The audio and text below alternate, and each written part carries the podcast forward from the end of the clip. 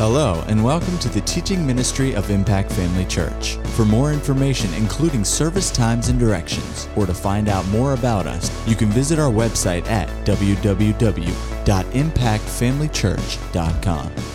We trust you'll be blessed by today's message. Praise the Lord.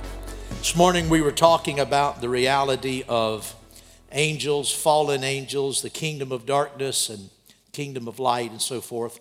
So I want to go a little bit further tonight and uh, uh, just make some comments that I think would help help round this uh, this idea out. We found out first of all that Satan is real. Like I said, a lot of people in the world today, and, and, and unfortunately, even a lot of Christians, if you start talking about a literal, actual devil, a literal Satan, you know, people will mock uh, inside the church as well as outside the church.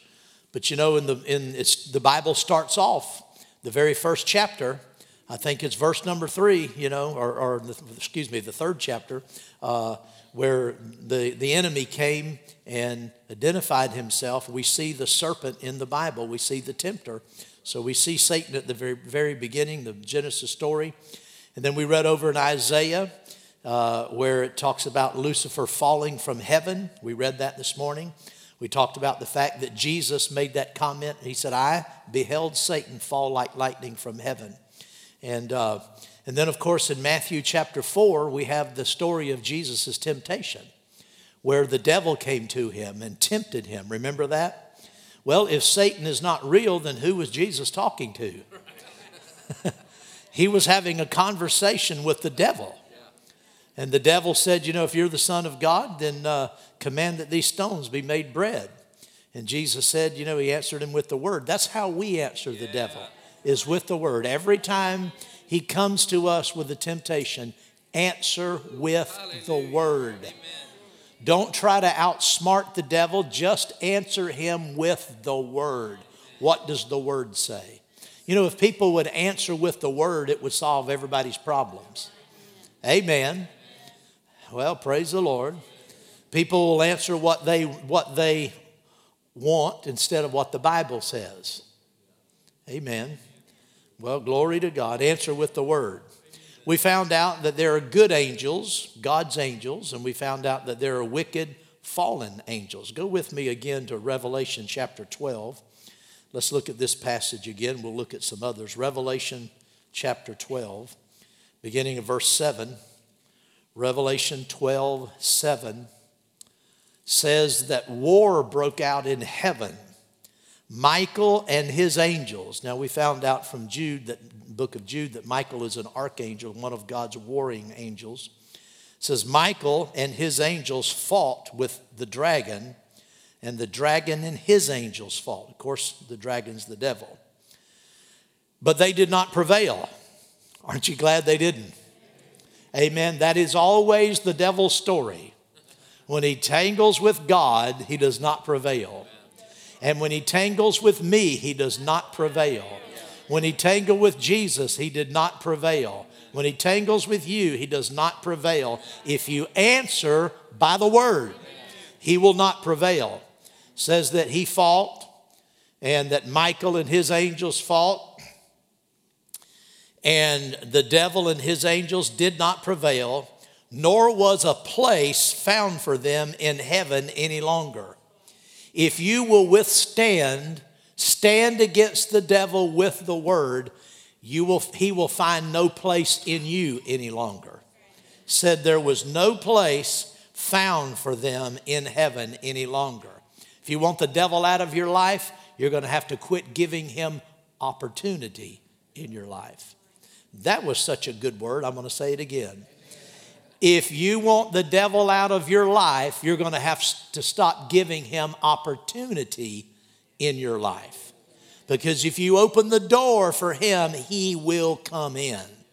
He has to be withstood, he has to be rejected, he has to be spoken to with the word of God. Amen. Says that so that great serpent was cast out that serpent of old called the devil and Satan, who deceives the whole world. He was cast to the earth, and his angels were cast out with him. So, well, why is the devil still around? Well, it tells us right here this is where he was cast out to the earth. We saw this morning that this likely happened long before Adam ever came on the scene. And so, the reason the devil is here and evil spirits are here is because they were here before we were. Amen. And uh, well, we'll talk about that as we go into it. Go with me over to Jude, the sixth chap, the sixth verse of the general epistle of Jude. Jude, glory to God. We're establishing the fact that there are wicked fallen angels, Satan's angels.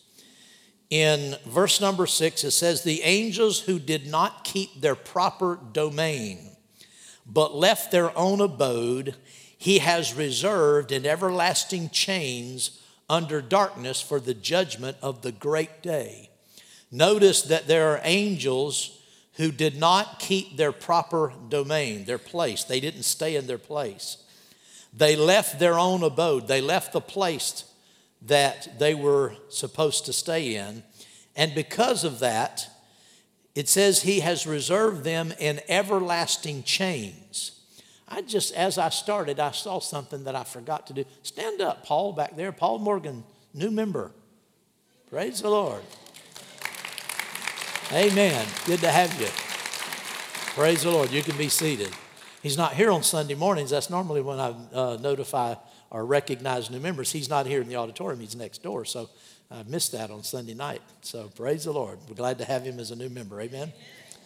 The angels who did not keep their proper domain, but left their own abode, he has reserved in everlasting chains. Ever, you don't want to be held in everlasting chains because they, they last forever. That's why they're called everlasting chains. Amen. Go with me over to 2 Peter. 2 Peter and look at the second chapter 2 Peter chapter 2, verse number 4. For if God did not spare the angels who sinned, evidently that's talking about the same thing Jude was talking about. For if God did not spare the angels who sinned, but cast them down to hell. Now, the word hell here is not the ordinary word for hell in the New Testament. The most common or, most ordinary word for hell in the New Testament is the Greek word Hades. It corresponds to the Old Testament word Sheol in the Hebrew, it means the place of departed spirits. This is a different word. This is the word Tartarus. And so it's a special holding place. It's not Hades, it's another place. Uh, generally, all of these places are, are, are hell. But here, this is a separate compartment in hell. You could say it that way. The angels who sinned. So there's a special place for these angels who sinned. And it says he cast them down to hell and delivered them into chains. Well, we just read that, didn't we? Chains of darkness to be, to be reserved for judgment. And we saw that in, in, in uh, verse 6, Jude, the, ever, the, the judgment to come. But then it gives us more context. It says, He did not spare the ancient world, but saved Noah, one of eight people, a preacher of righteousness bringing in the flood on the world of the ungodly. Something happened in Noah's day wherein these angels sinned and were reserved in everlasting chains of darkness, awaiting the judgment of the great day, Jude verse 6 says. And so it happened in the days of Noah. Now, it says in, in Jude that they did not keep their proper place and their proper abode, that they left the place that God had for them. Well, over in, in, the, in the sixth chapter, I think it's the sixth chapter of Genesis, this is the story of, of uh, Noah and what happened his day. And it said in those days that uh, the men of the earth were very wicked. And it said that the sons of God came in to the children of men.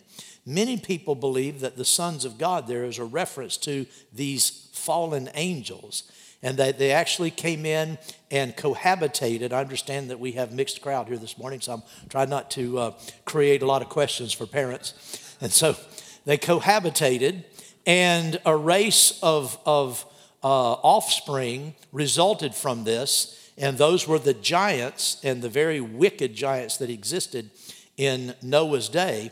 And if that's the case, and if that's what this talk is talking about, you can see why the two things are, are uh, put here together. It says, He did not spare the ancient world, but saved Noah, one of eight people, a preacher of righteousness, bringing in the flood on the world of ungodly uh, of the ungodly. Verse 6 says and turning the cities of sodom and gomorrah into ashes. Now this happened later. Sodom and gomorrah came during the days of abraham and lot uh, you know uh, after the days of noah. But it turned he said he turned the cities of sodom and gomorrah into ashes condemned them to destruction making them an example of those who would after, who afterward would live ungodly. And so the comparison there in, in the days of Sodom and Gomorrah is what, what we, the, the, the uh, habit and the practice of homosexuality. And because of that, judgment came. And it says in verse number seven that he delivered righteous Lot, who was oppressed by the filthy conduct of the wicked. For that righteous man dwelling among them tormented his righteous soul from day to day by seeing and hearing their lawful deeds.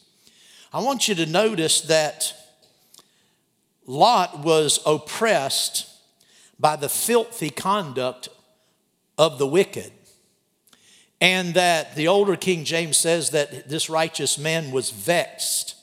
His righteous soul was vexed from day to day, seeing and hearing their lawless deeds. Uh, the, the ungodly practice of homosexuality uh, has never changed in the eyes of God. Now, people today want to uh, excuse things and say, well, you know, that's just the way God made people. No, He didn't. I said, no, He didn't. And it's very easy for Christians to yield to the spirit of this age and sort of go along with things and make excuses for things. And I even hear Christians sometimes talking about, about other believers who speak out on these things and speak against these things that, that, that we're homophobic that we need to learn to live and let live and let people do what they want to do on the one hand, as far as laws are concerned, uh, you have to abide by the law. But Christians do not have to accept ungodliness as right.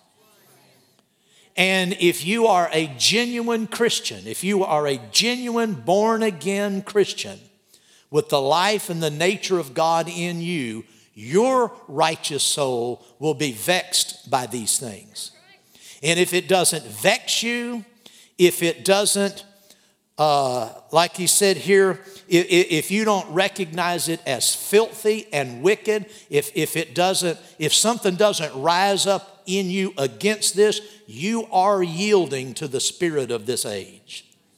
You are being converted by the spirit of this age. Now, I don't advocate Christians going out and, and crusading on any item of moral conduct because it's, it, it takes us off of our message. Our message isn't against ungodliness, our message is the grace and love and mercy of God for all sinners. That's our message. We preach redemption. We preach the blessing of God. We, pre- we present the good news of Jesus Christ to save anybody.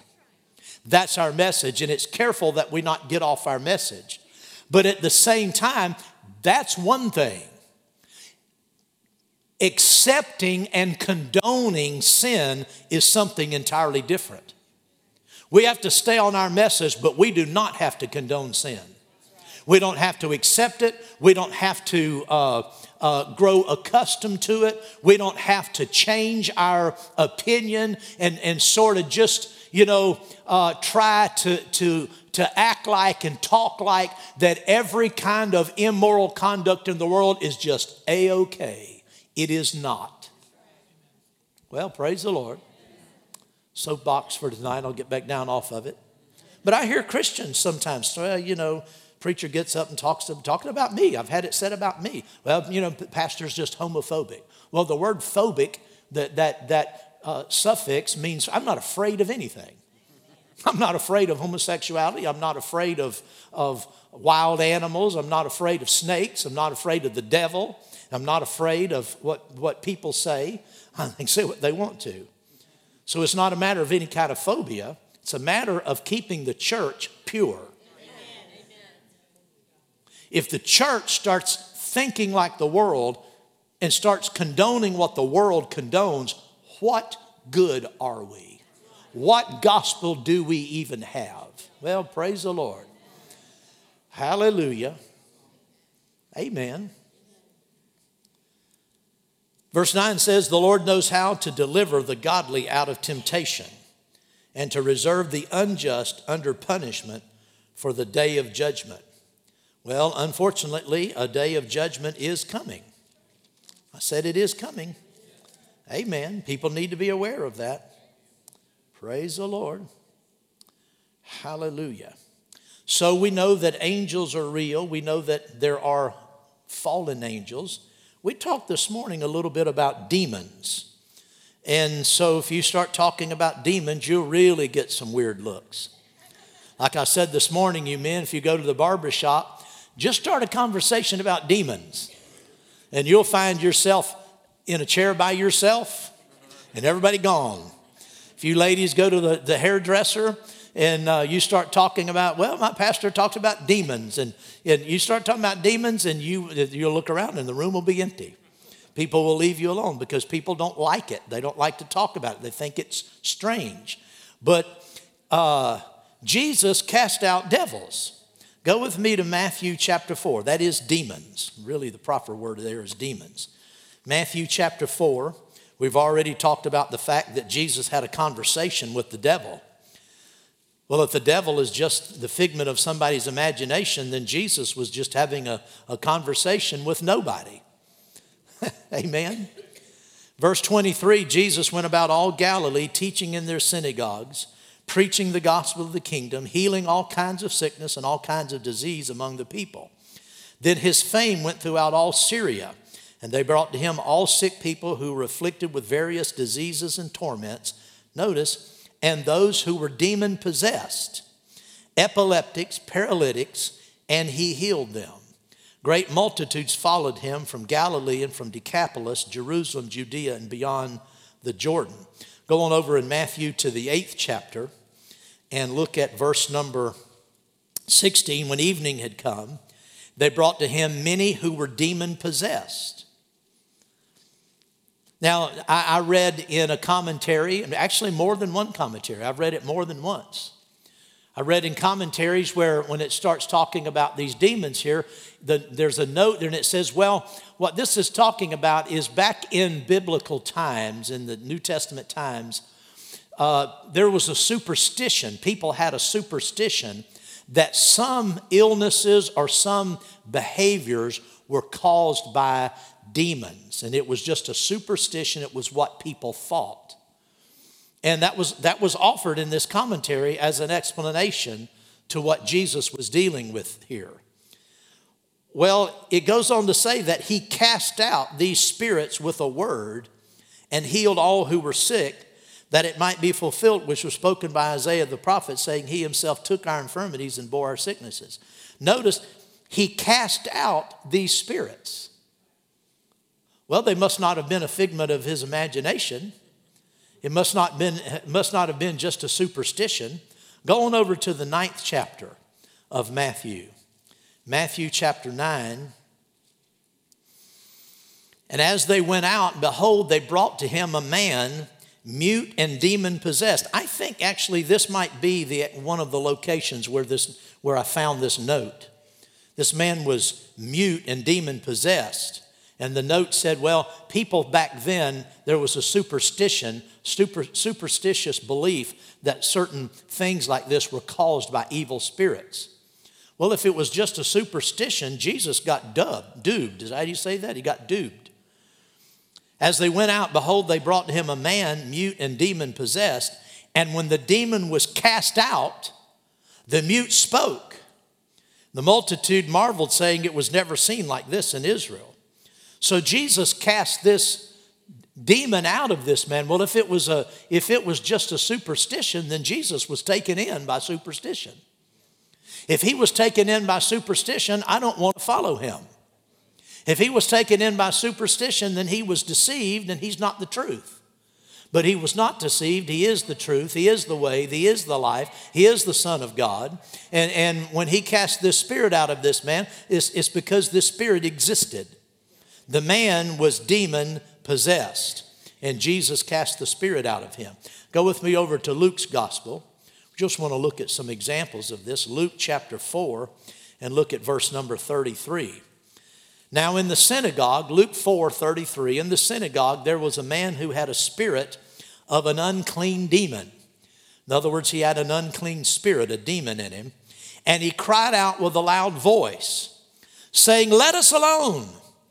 What have we to do with you, Jesus of Nazareth? Did you come to destroy us? I know who you are, the Holy One of God. Now, demons do know certain things. I said, demons know certain things. They're not all knowing, and the devil's not all knowing, but they know certain things. The reason they know certain things is they've been around a long time. And, uh, and we'll see more along that line in a minute. But uh, they said, You know, did you come to destroy us? Jesus rebuked him, saying, Shut up and come out of him. It says, now, it says, Be quiet in my Bible, but if this was what he literally what he said was, Shut up. Well, it's not polite to say, Shut up. You don't, you're not polite to the devil. You don't show him any kind of, of, of courtesy or regard. Jesus said, Shut up and come out of him. And when the demon had thrown him in their midst, it came out of him and did not hurt him. Then they were all amazed and spoke among themselves, saying, What a word is this? For with authority and power he commands the unclean spirits, and they come out. And the report about him went out into every place in the surrounding region. So we see here that if demons weren't real, then Jesus was duped by them and he was deceived by this superstition. But no, they are real, and Jesus dealt with them. Not only did Jesus deal with them, go over to back to Matthew's gospel, go back to Matthew 10, Matthew 10, and look at verse number 1. Jesus told his disciples to deal with demons. Matthew 10 1, and when he had called his 12 disciples to them, he gave them, a, he gave them authority over unclean spirits to cast them out and to heal all kinds of sickness and all kinds of diseases. And it says in verse number eight, he said, verse number seven, as you go preach, saying the kingdom of heaven is at hand, heal the sick, cleanse the lepers, raise the dead, cast out demons. Freely you have received, freely give. So we see here that, Christ, that, that Jesus' followers, and this would apply to believers today, are commanded to cast out demons. Are you still with me? Amen. Go back to Matthew chapter 8 again. Matthew chapter 8, and let's look at verse number 28. When he had come to the other side to the country of the Gergesenes, there met him two demon possessed men coming out of the tombs, exceedingly fierce, so that no one could pass that way. And suddenly they cried out, saying, What have we to do with you, Jesus, you Son of God? Have you come here to torment us before the time? Now, a good way off from them, from them was a herd of many swine feeding. So the demons begged him, saying, If you cast us out, permit us to go away into the herd of swine. And he said to them, Go. So when they had come out, they went into the herd of swine. And suddenly the whole herd of swine ran violently down the steep place into the sea and perished into the water. Now you notice here that these, uh, that these evil spirits who were in this man uh, cried out. He evidently used his voice, this man's voice, and spoke out and said, What have you to do with us, Jesus of Nazareth, you Son of God? Have you come here to torment us before the time? Well, there must be a time, uh, a sign for their torment, or else what was the reference to? What, did you come here to torment us before the time? So this, this, this indicates that even though the demons were talking, notice they got who Jesus was right. Say, well, you can't trust anything demons say. Well, that's not necessarily the truth. They knew who Jesus was, they knew he was the Son of God. They recognized him, isn't that right? And they said, Have you come here to torment us before the time? So this suggests to us that there is a time that had not yet come. The time was not then. They said, If you cast us out, cast us into the swine. And Jesus gave them permission to go into the swine, didn't he? Isn't that right? Go over to Mark chapter 5. Mark chapter 5. In the fifth chapter of Mark, in verse number one says, They came to the other side of the sea, to the country of the Gadarenes. And when he had come out of the boat, immediately there met him out of the tombs a man with an unclean spirit. Now, the difference between these two stories is in Matthew, it talks about two men. In this story, it talks about one. Now, the explanation of that could be that this is the same incident. It says the Gergesenes and then it says Gadarene uh, or Gadara. It could be the same place and the same instance, and it could have been that there was two of them, but one of them did all the talking. And so in Matthew's gospel, it talked about the two, but in Mark's gospel, he just focused on the one that did the talking. Or it could be a completely separate situation. My opinion, frankly, has has vacillated over the years. Sometimes I look at it and I'm kind of persuaded that this was two completely different situations, and other times I get back and I say, no, it's too similar. The similarities are too much. It must be one and the same. But honestly, I don't know. And I'll add this comment neither do you. When he had come out of the tombs, immediately there met him out of the, when he came out of the boat, excuse me, immediately there met him out of the tombs a man with an unclean spirit who had his dwelling among the tombs, and no one could bind him, not even with chains, because he had often been bound with shackles and chains. And the chains had been pulled apart by him, and the shackles broken in pieces, neither could anyone tame him. And always, night and day, he was in the mountains and in the tombs, crying out and cutting himself with stones. What a sad and tragic picture I tell you, the devil is mean. He's mean.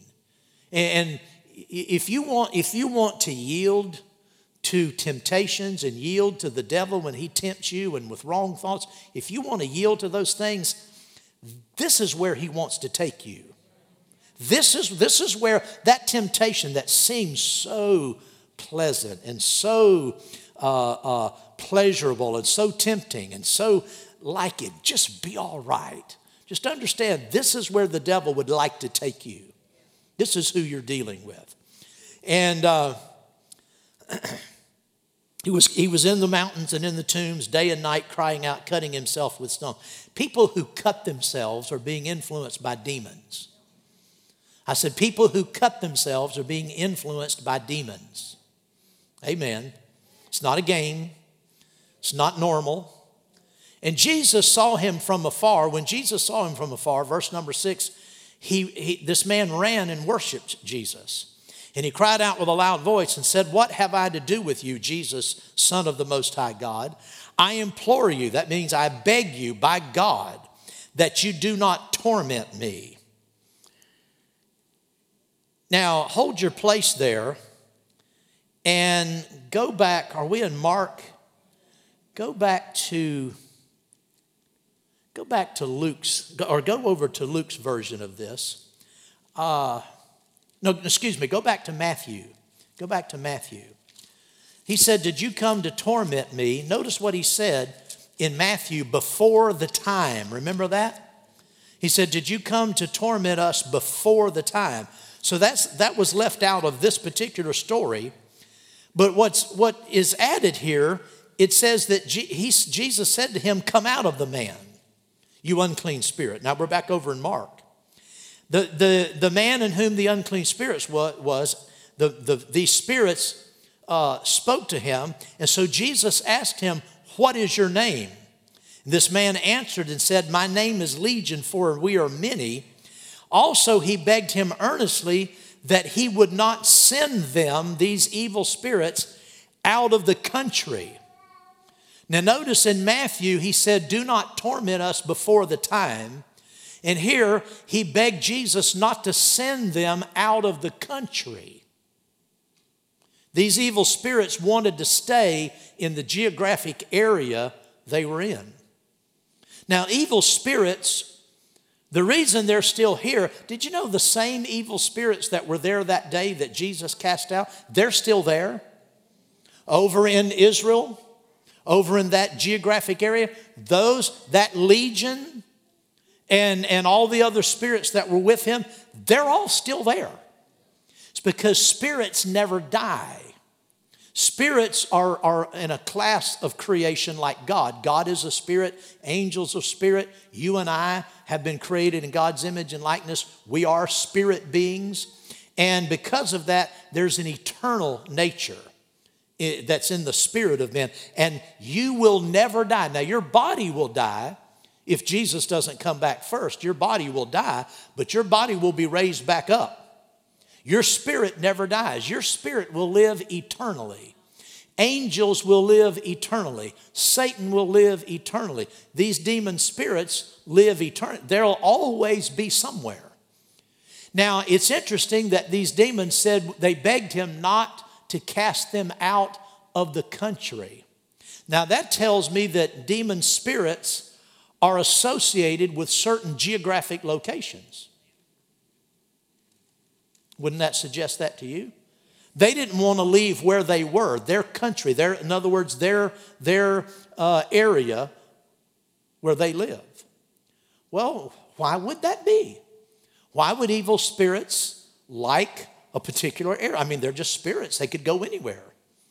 But they don't want to go anywhere, they want to stay. That, again, just adds a little more weight to the proposition that I mentioned this morning that these evil spirits have been around a long time and that they were here possibly before Adam was and they the reason they want to stay where they are is because that's where they've always been.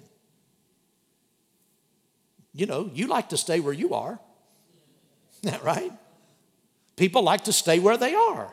Now, people do move, but I guarantee you this the older in life you get, the less you want to move.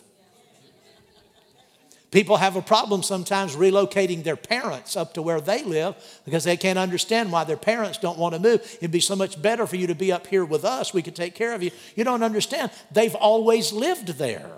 Their history is there. Their memories are there. Their family, what's left of them, are there. The, the few remaining friends are there. But they're tied to those places.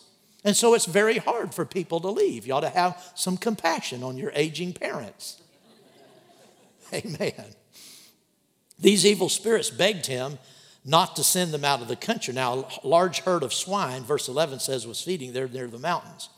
So all the demons begged him, saying, Send us into the swine that we may enter them. And at once Jesus gave them permission, and the unclean spirits went out and entered into the swine.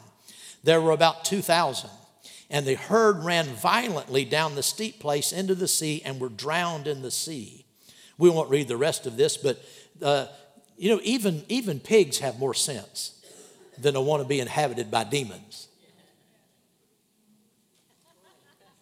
That ought to tell us something.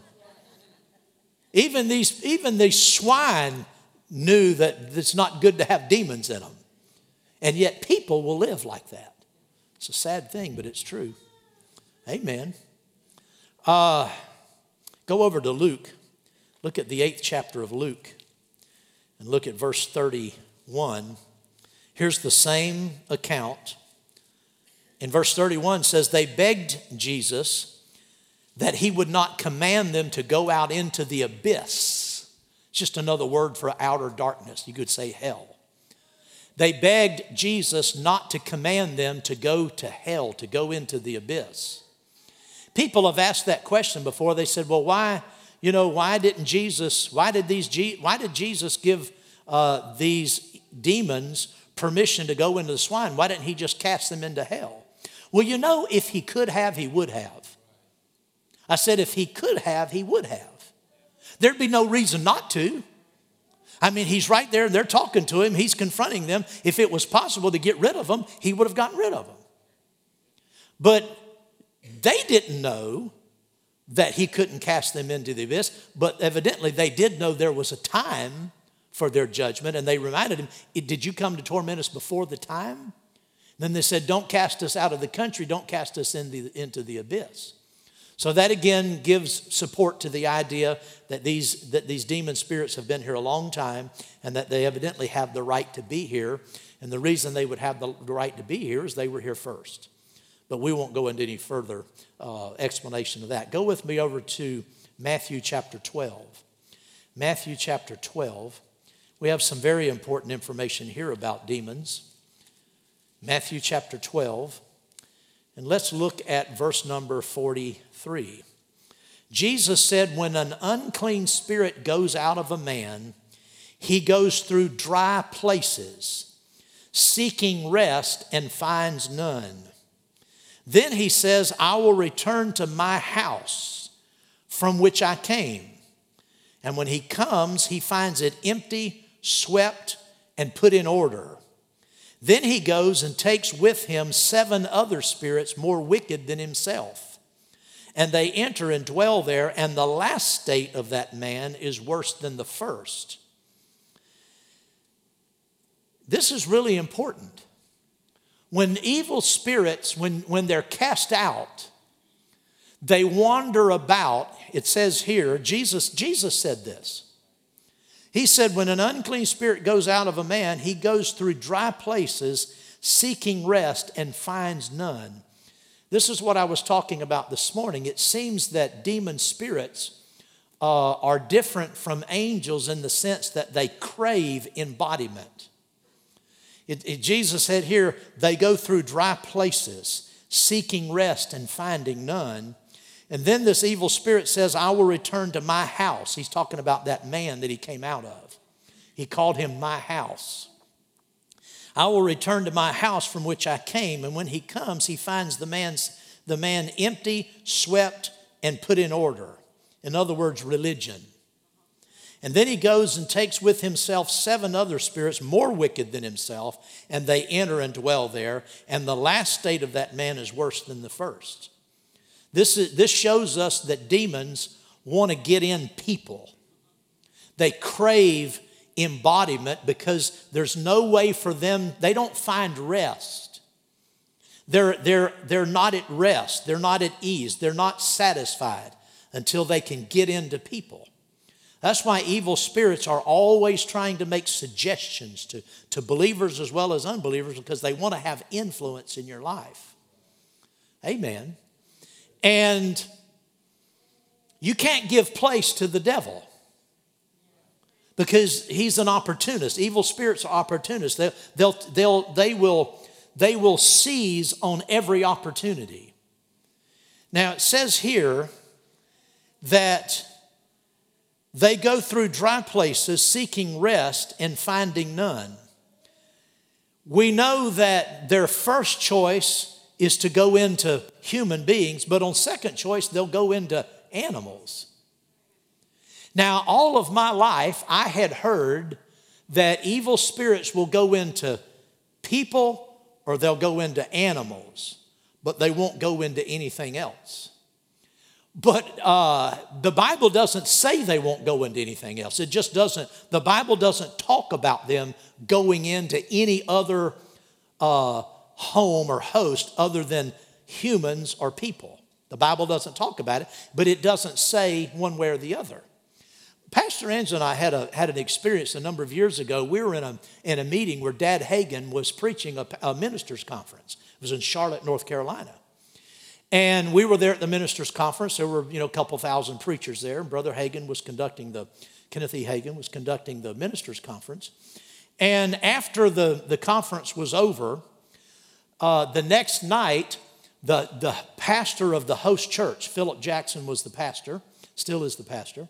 And uh, the night after, I think it was a Thursday night, did the meeting get over on Thursday night? Well, Dad Hagin's birthday was either just coming up or just passed. It was, it was real soon.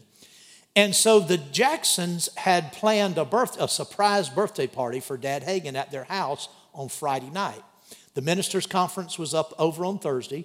Most people left town. Well, we got a note, Pastor Ans and I got a note, an invitation to stay over if we wanted to and attend this birthday party. It was a surprise birthday party for Brother Hagin. So we stayed over. It was at the Jackson's home. It was a fun event. Brother Hagin didn't know about it. We all were hidden, you know, in different rooms of the house. We had to park somewhere else, you know. And so they brought Dad Hagin over, you know, Dad and Mom over for dinner, you know, uh, uh, uh, evidently, you know, supposedly. He walks in the door. Everybody shouts surprise. It was, it was great fun. So we got our picture taken. How old were we back then? What, what year was that? About 1990? Yeah, so we were in our in our early late 30s, I guess. We were in our late 30s, and uh, we had we had dinner out by the pool. They had a real nice black tie kind of affair with the servers. We weren't dressed in black tie. No, no, none of the guests were, but the servers were all dressed up real nice by the pool. It was all candlelit, you know. Had a nice uh, uh, party, and we all got to you know say something to Brother Hagin. So.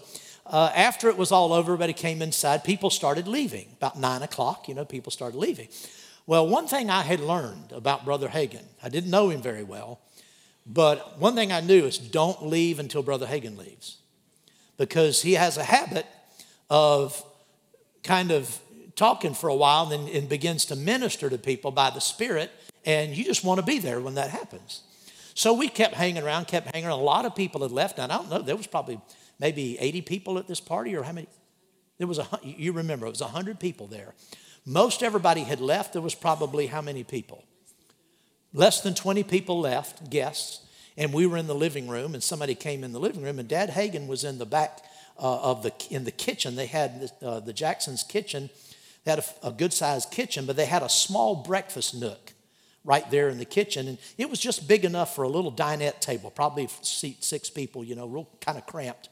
And Dad uh, was sitting, I don't remember where mom was, but dad was sitting there and he was at the head of the table, kind of in the back of that nook. And several people were sitting around the table and he, he was talking and he started teaching by telling stories and giving examples of things that had happened. So somebody came and stuck their head in the living room and said, You guys need to get in the kitchen and, and hear what's going on. So Angela and I went in there. There was no place to sit, there was a chest freezer just, just on the other side of the bar, you know, the kitchen bar. Under that was a chest freezer, and that was the only place to sit. So Angela and I sat on the, we just jumped up and sat on that chest freezer. And Dad Hagin was at the end of the, we were sitting like here, looking at Dad Hagin. He was at the end of this, of this little dinette table, and we were looking this way. I won't go into all the things he was teaching and, and sharing, you know, about his experiences in the Spirit. It was really very interesting and interesting. And then uh, he said, Let's pray. He said, I have to pray, and I have to pray now. So we all began to pray, and a real spirit of fear of, of, of prayer fell on us. And so we were all praying in the spirit, praying in the spirit. And dad started, Dad Hagin started interpreting his tongues, and he would pray a little bit in the spirit, and then he would interpret his tongues, and he would pray in the spirit, and he would interpret. And in, by interpretation, he prayed out the next, what, four or five years of his traveling ministry. He prayed out by interpretation in English which town he would go to, what church, who the pastor was, and he said, I'll leave there. He'd pray in tongues again, and he'd say, Now, after that, you know, I'll go to such and such a place. He prayed out his itinerary in other tongues and then gave the interpretation of it. And, uh, and so we, you know, we were praying along with him. We all had our eyes closed. And the strangest things, strange, strangest thing happened. While he's praying in other tongues, I heard him say, Dear God, what is that?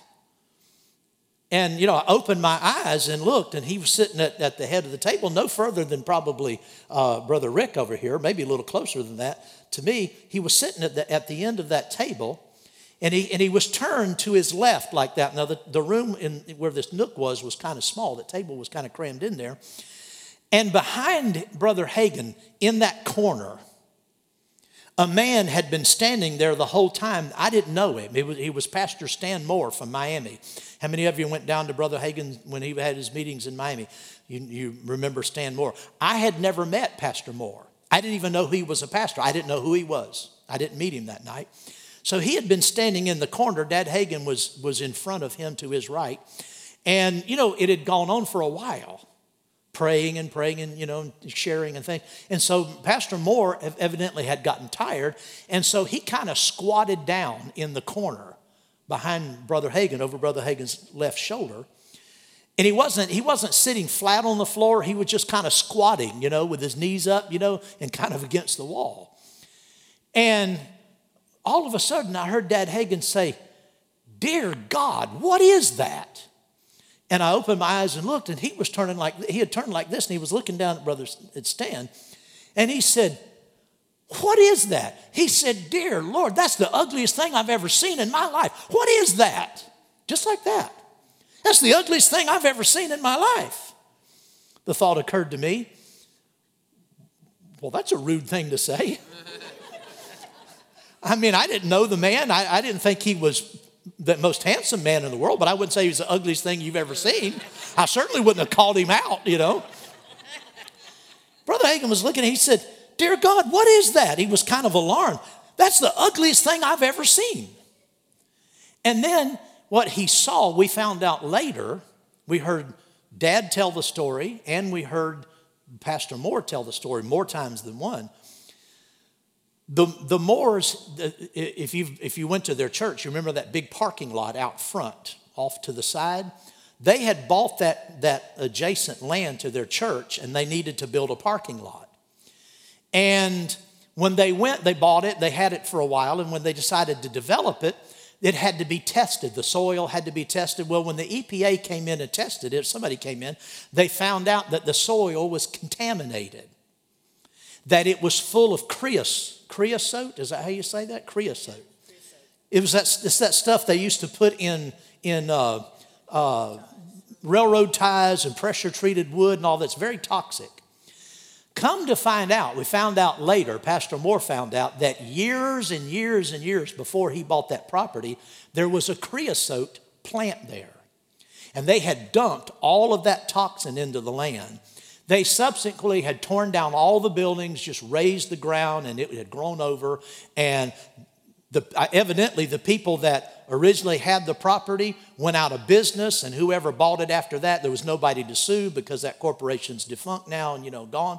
So anyway, along the way, Pastor Moore unknowingly bought that property, and now he can't develop it because it's full of all these toxins. When they started exploring, they started digging up, they found some old cars down there in the ground, engine blocks that were leaking oil. This had been going on for decades. The, the ground was a mess. The EPA in Washington got involved and they classified this particular property as what they called a Superfund site, which meant it was the highest classification of contamination. And the law read that whoever owned the property had to clean it up. Well, the, the Moores, they didn't know it when they bought the property, but they owned it. So if they're going to do anything with it, they've got to clean this, and they need to, to develop it. You know, when you clean up something like that, they have to come in and dig all of that dirt out, take all of the stuff out. They have to t- truck it out. They have to wash the soil some kind of real uh, complicated uh, uh, system and, and, and, and procedure where they cleanse the soil of all the toxins and then they bring it back and put it. It costs millions of dollars to do this. Well, how would you like to find out about that? Well, I don't know if Pastor Moore, I never found out if Pastor Moore had told Brother Hagin about this ahead of time or what, you know, about this, about this uh, problem they were having. But that night, what Brother Hagin later said, and, and Pastor Moore later said, was when, that when Dad Hagin was, was praying in the Spirit, he suddenly saw into the Spirit and he saw that demon in the ground at Brother Moore's church, out in that vacant lot. Said he, this, this spirit was half in the ground and half out of the ground. And he said he was square looking, looked like a box and he was, it was an evil spirit and it was inhabiting that ground. And that's what Brother Hagin saw. He suddenly looked over and he saw that. He said, Dear God, what is that? I've never seen anything like that before. This is the ugliest thing I've ever seen in my life. He said it was a hideous looking thing.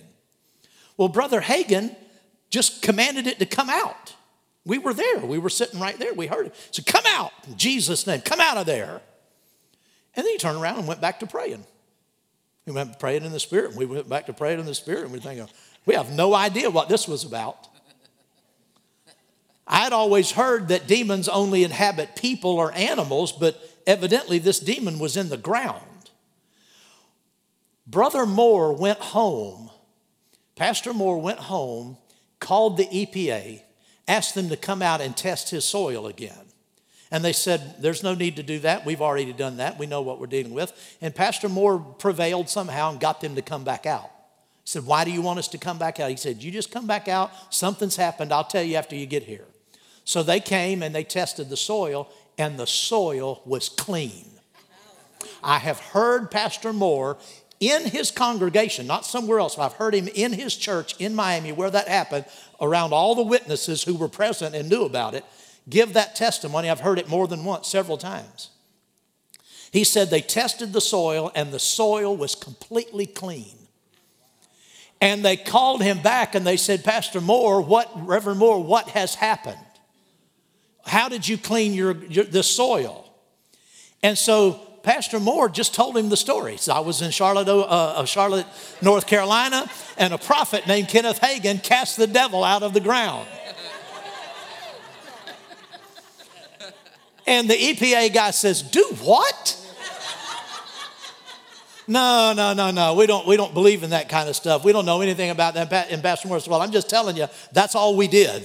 We didn't do anything. A prophet named Kenneth Hagin cast the devil out of the ground, and now the soil's clean. You tell me. So they went ahead and built on it. Pastor Moore told us later, he said it wasn't but a year or two later, he got another call one day from the EPA in Washington. And they called him up and they said, Pastor Moore, yes, this is, this is Reverend Moore. He said, uh, We remember what happened, you know, at your, at your church down there. And he said, This guy said, What I'm calling about, he says, is we have another property somewhere else in the country. He said, It's got the same situation. You're, he said, Do you think you could talk that prophet into coming up there and doing the same thing that he did and, and, Pastor Moore said, No, no, no, that's not the way that works. I, you know, it doesn't work that way. I'm sorry. But that's, that's absolutely a, a true story. So, you know, evil spirits are real, but so is casting them out real. It belongs to every believer. Any Christian has the authority to cast out devils. Just because these things are real, just because they exist, is no reason to be fearful. Now, when evil spirits come out of somebody, they don't go into Christians. Are you listening to me?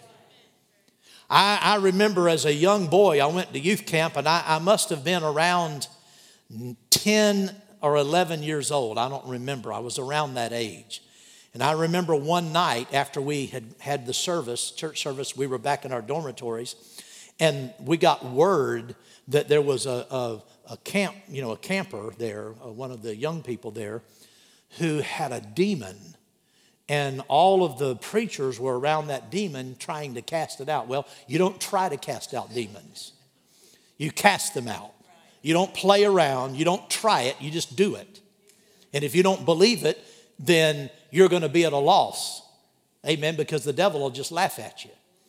But I remember that night in my dormitory, all of us little kids, we were just sh- almost shaking because the thought that came to me if they cast that demon out, suppose he's going to come over here? Suppose he's going to come into my dormitory? He might get into me. I remember being afraid, being afraid. There's no reason to fear.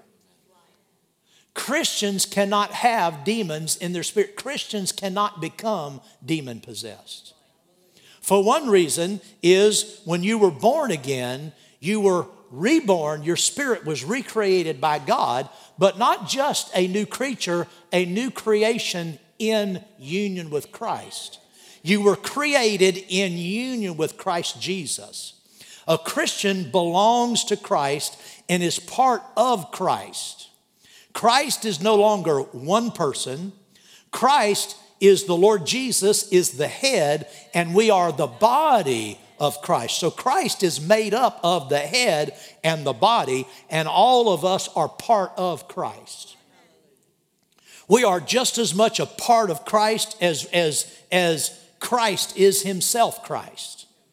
We're not the Lord Jesus, we're not the head. You understand what I'm saying? But we are members of Christ. That's why the Apostle Paul, talking about fornication and adultery, he said, Would I take the, the, the, the, a member of Christ and join it to a harlot? God forbid. Amen. Serious stuff.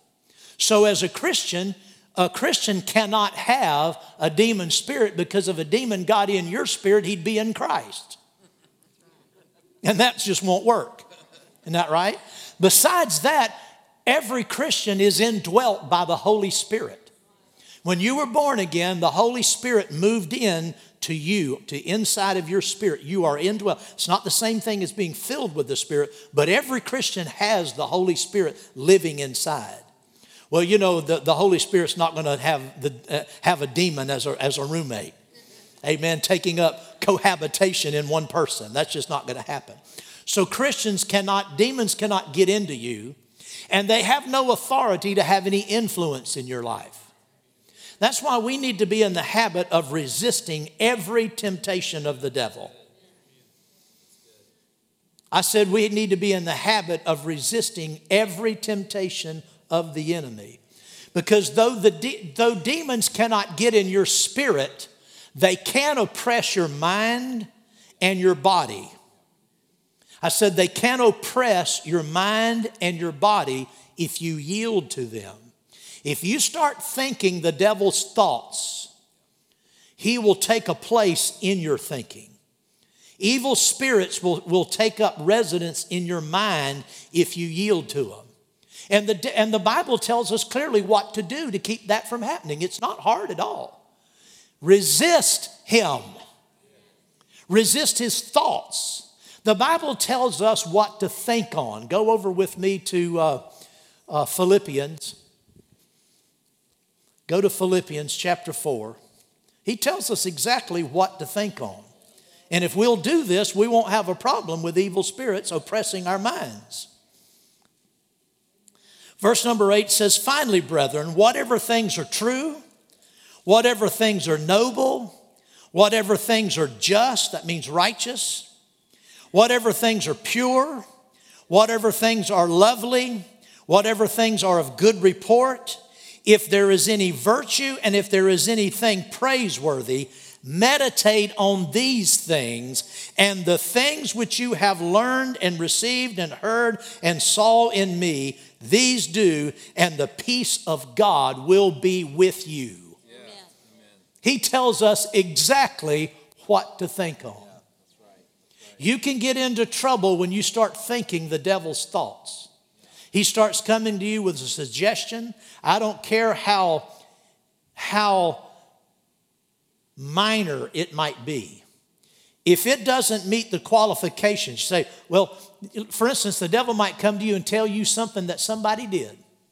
Well, you know, so and so, they, they're just such a bad person. They, they did this and they did that. Well, it might be true. It meets the first test, it's true, but it's not noble.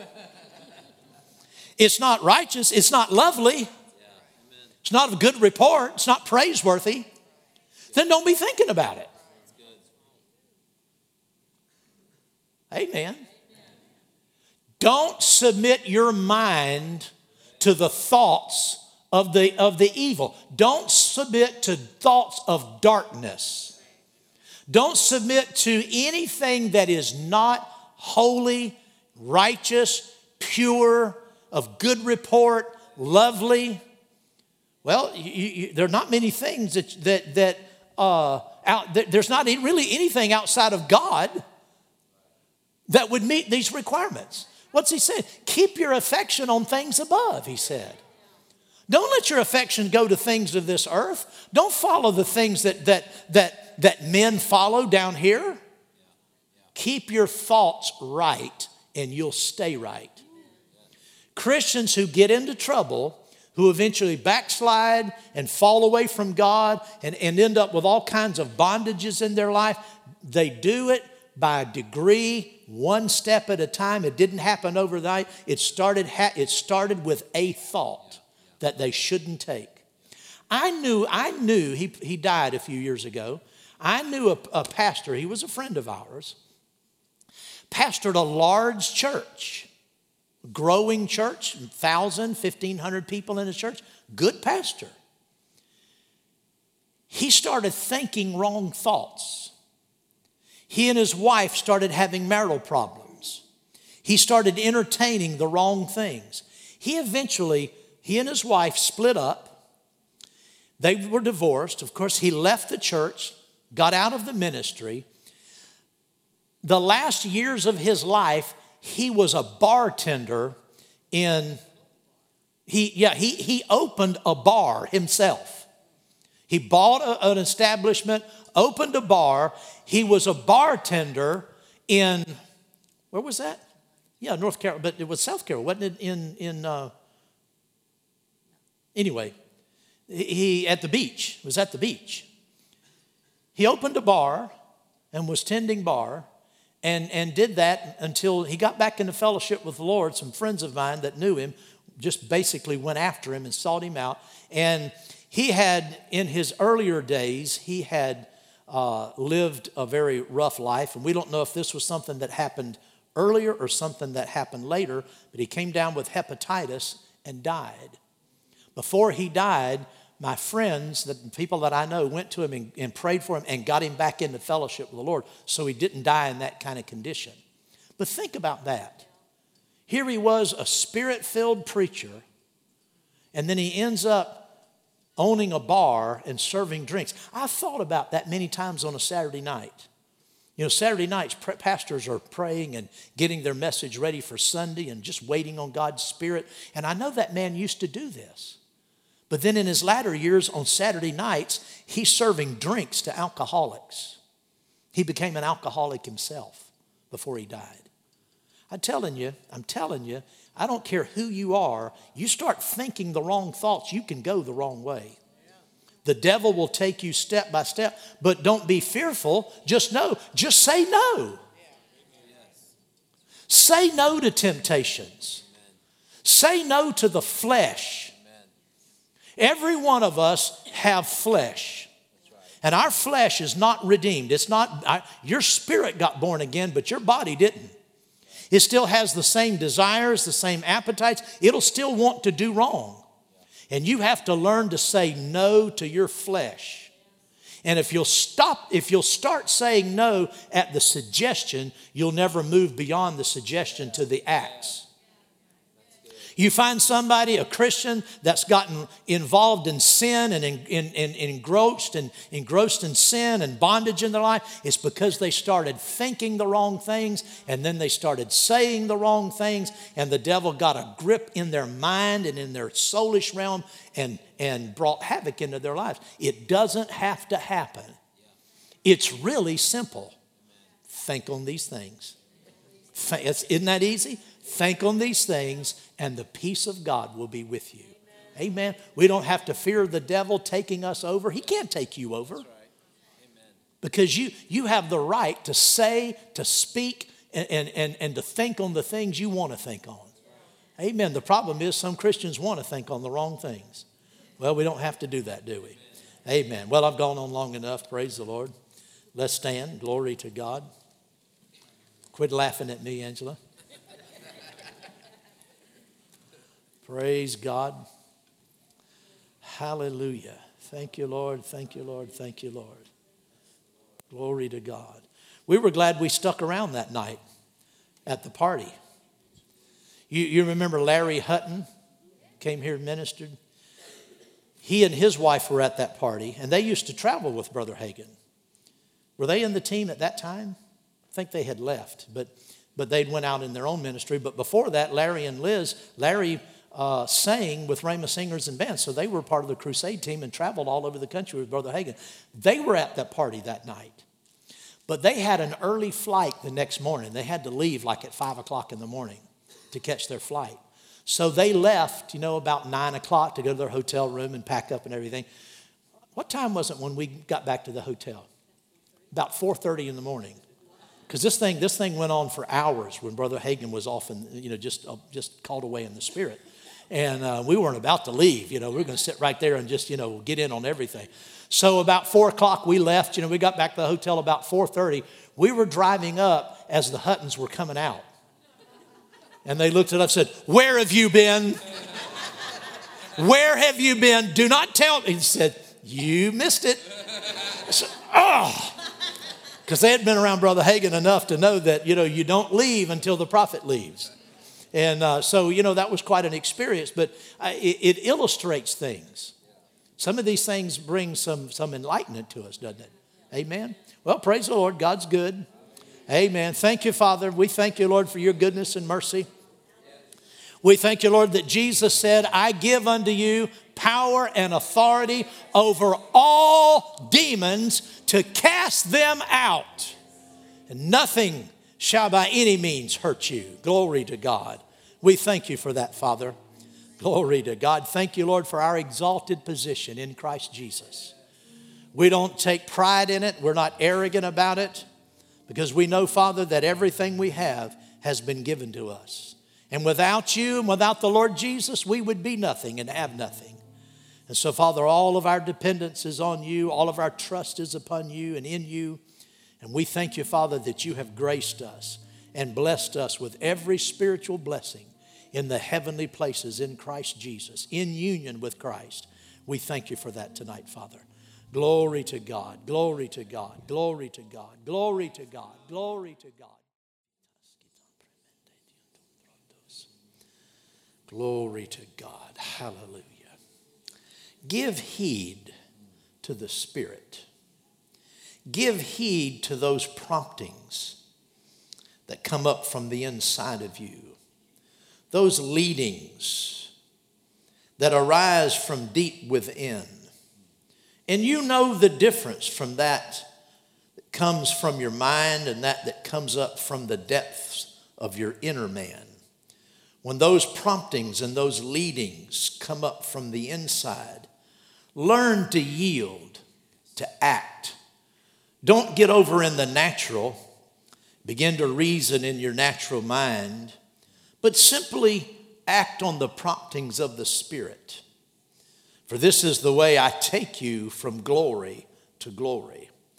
This is how I bring about your will in my life, not by explaining things to your mind, but leading you in your spirit. And I expect my own, those who are born of my spirit and who live by the Spirit, I expect my own to follow the way of the Spirit. For many times you've asked me, you've said, Lord, show me what to do, lead me, guide me. But if you would be honest with yourself, how many times have there been when you've sensed direction in your spirit? Just that gentle prompting, that inward witness of my spirit with your spirit. And you turned aside and went a different way because you reasoned yourself out of obeying. You won't have to ask me, Lord, direct me. Lord, give me instructions so much if you'll get in the habit of just following the instructions I do give. Without reasoning, without doubting, because that's what that is. That's a form of doubt. Reasoning in your mind should I do this or shouldn't I do that? What shall I do? No, just obey me, says the Lord, and you will learn my ways. You're not going to learn my ways by not practicing them.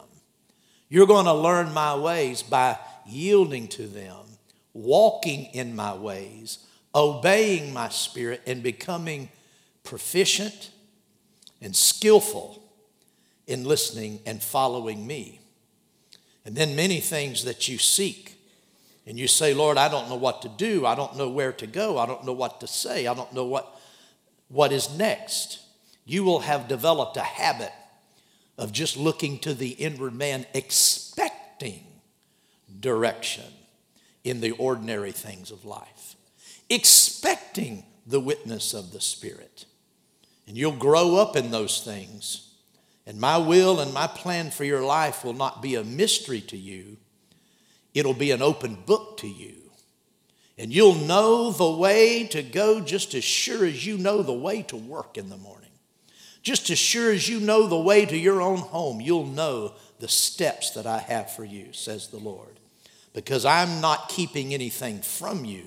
I'm endeavoring to get it over to you, but you have to learn to receive it the way I give it. You have to learn to walk in the path that I lead you in because I'm not going to lead a different way. I'm not going to lead according to your natural reasoning or to the, uh, the circumstances surrounding you. I'm going to lead you in your spirit. So learn to follow that, and you'll follow me into great and mighty things. Hallelujah. Thank you, Father.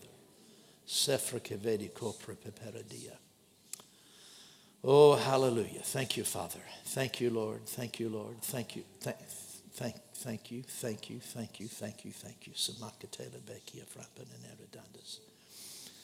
and memenike. For many are here and you've had direction and you've known for certain what you should do in that moment and in that hour, but you let it slip because you didn't act on it.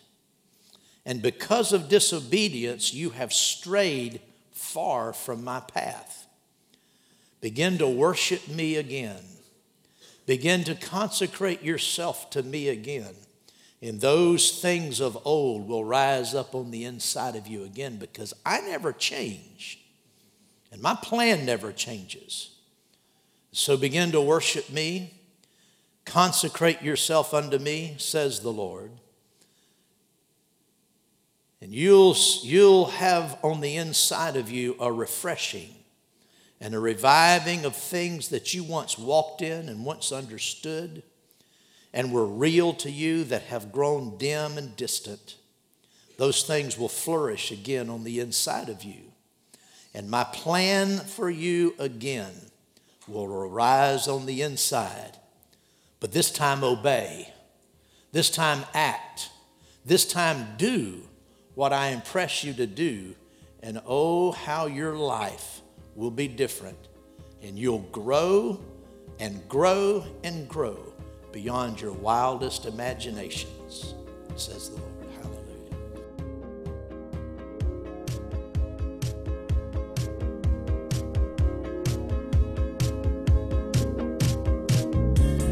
At Impact Family Church, it is our desire to see you blessed through the power of the Word of God. We have been helping people to change their world for over 25 years through our dynamic ministries and teaching. If you are going to be in the North Central Florida area and are interested in attending our services or just want more information about us, you can visit us online at www.impactfamilychurch.com.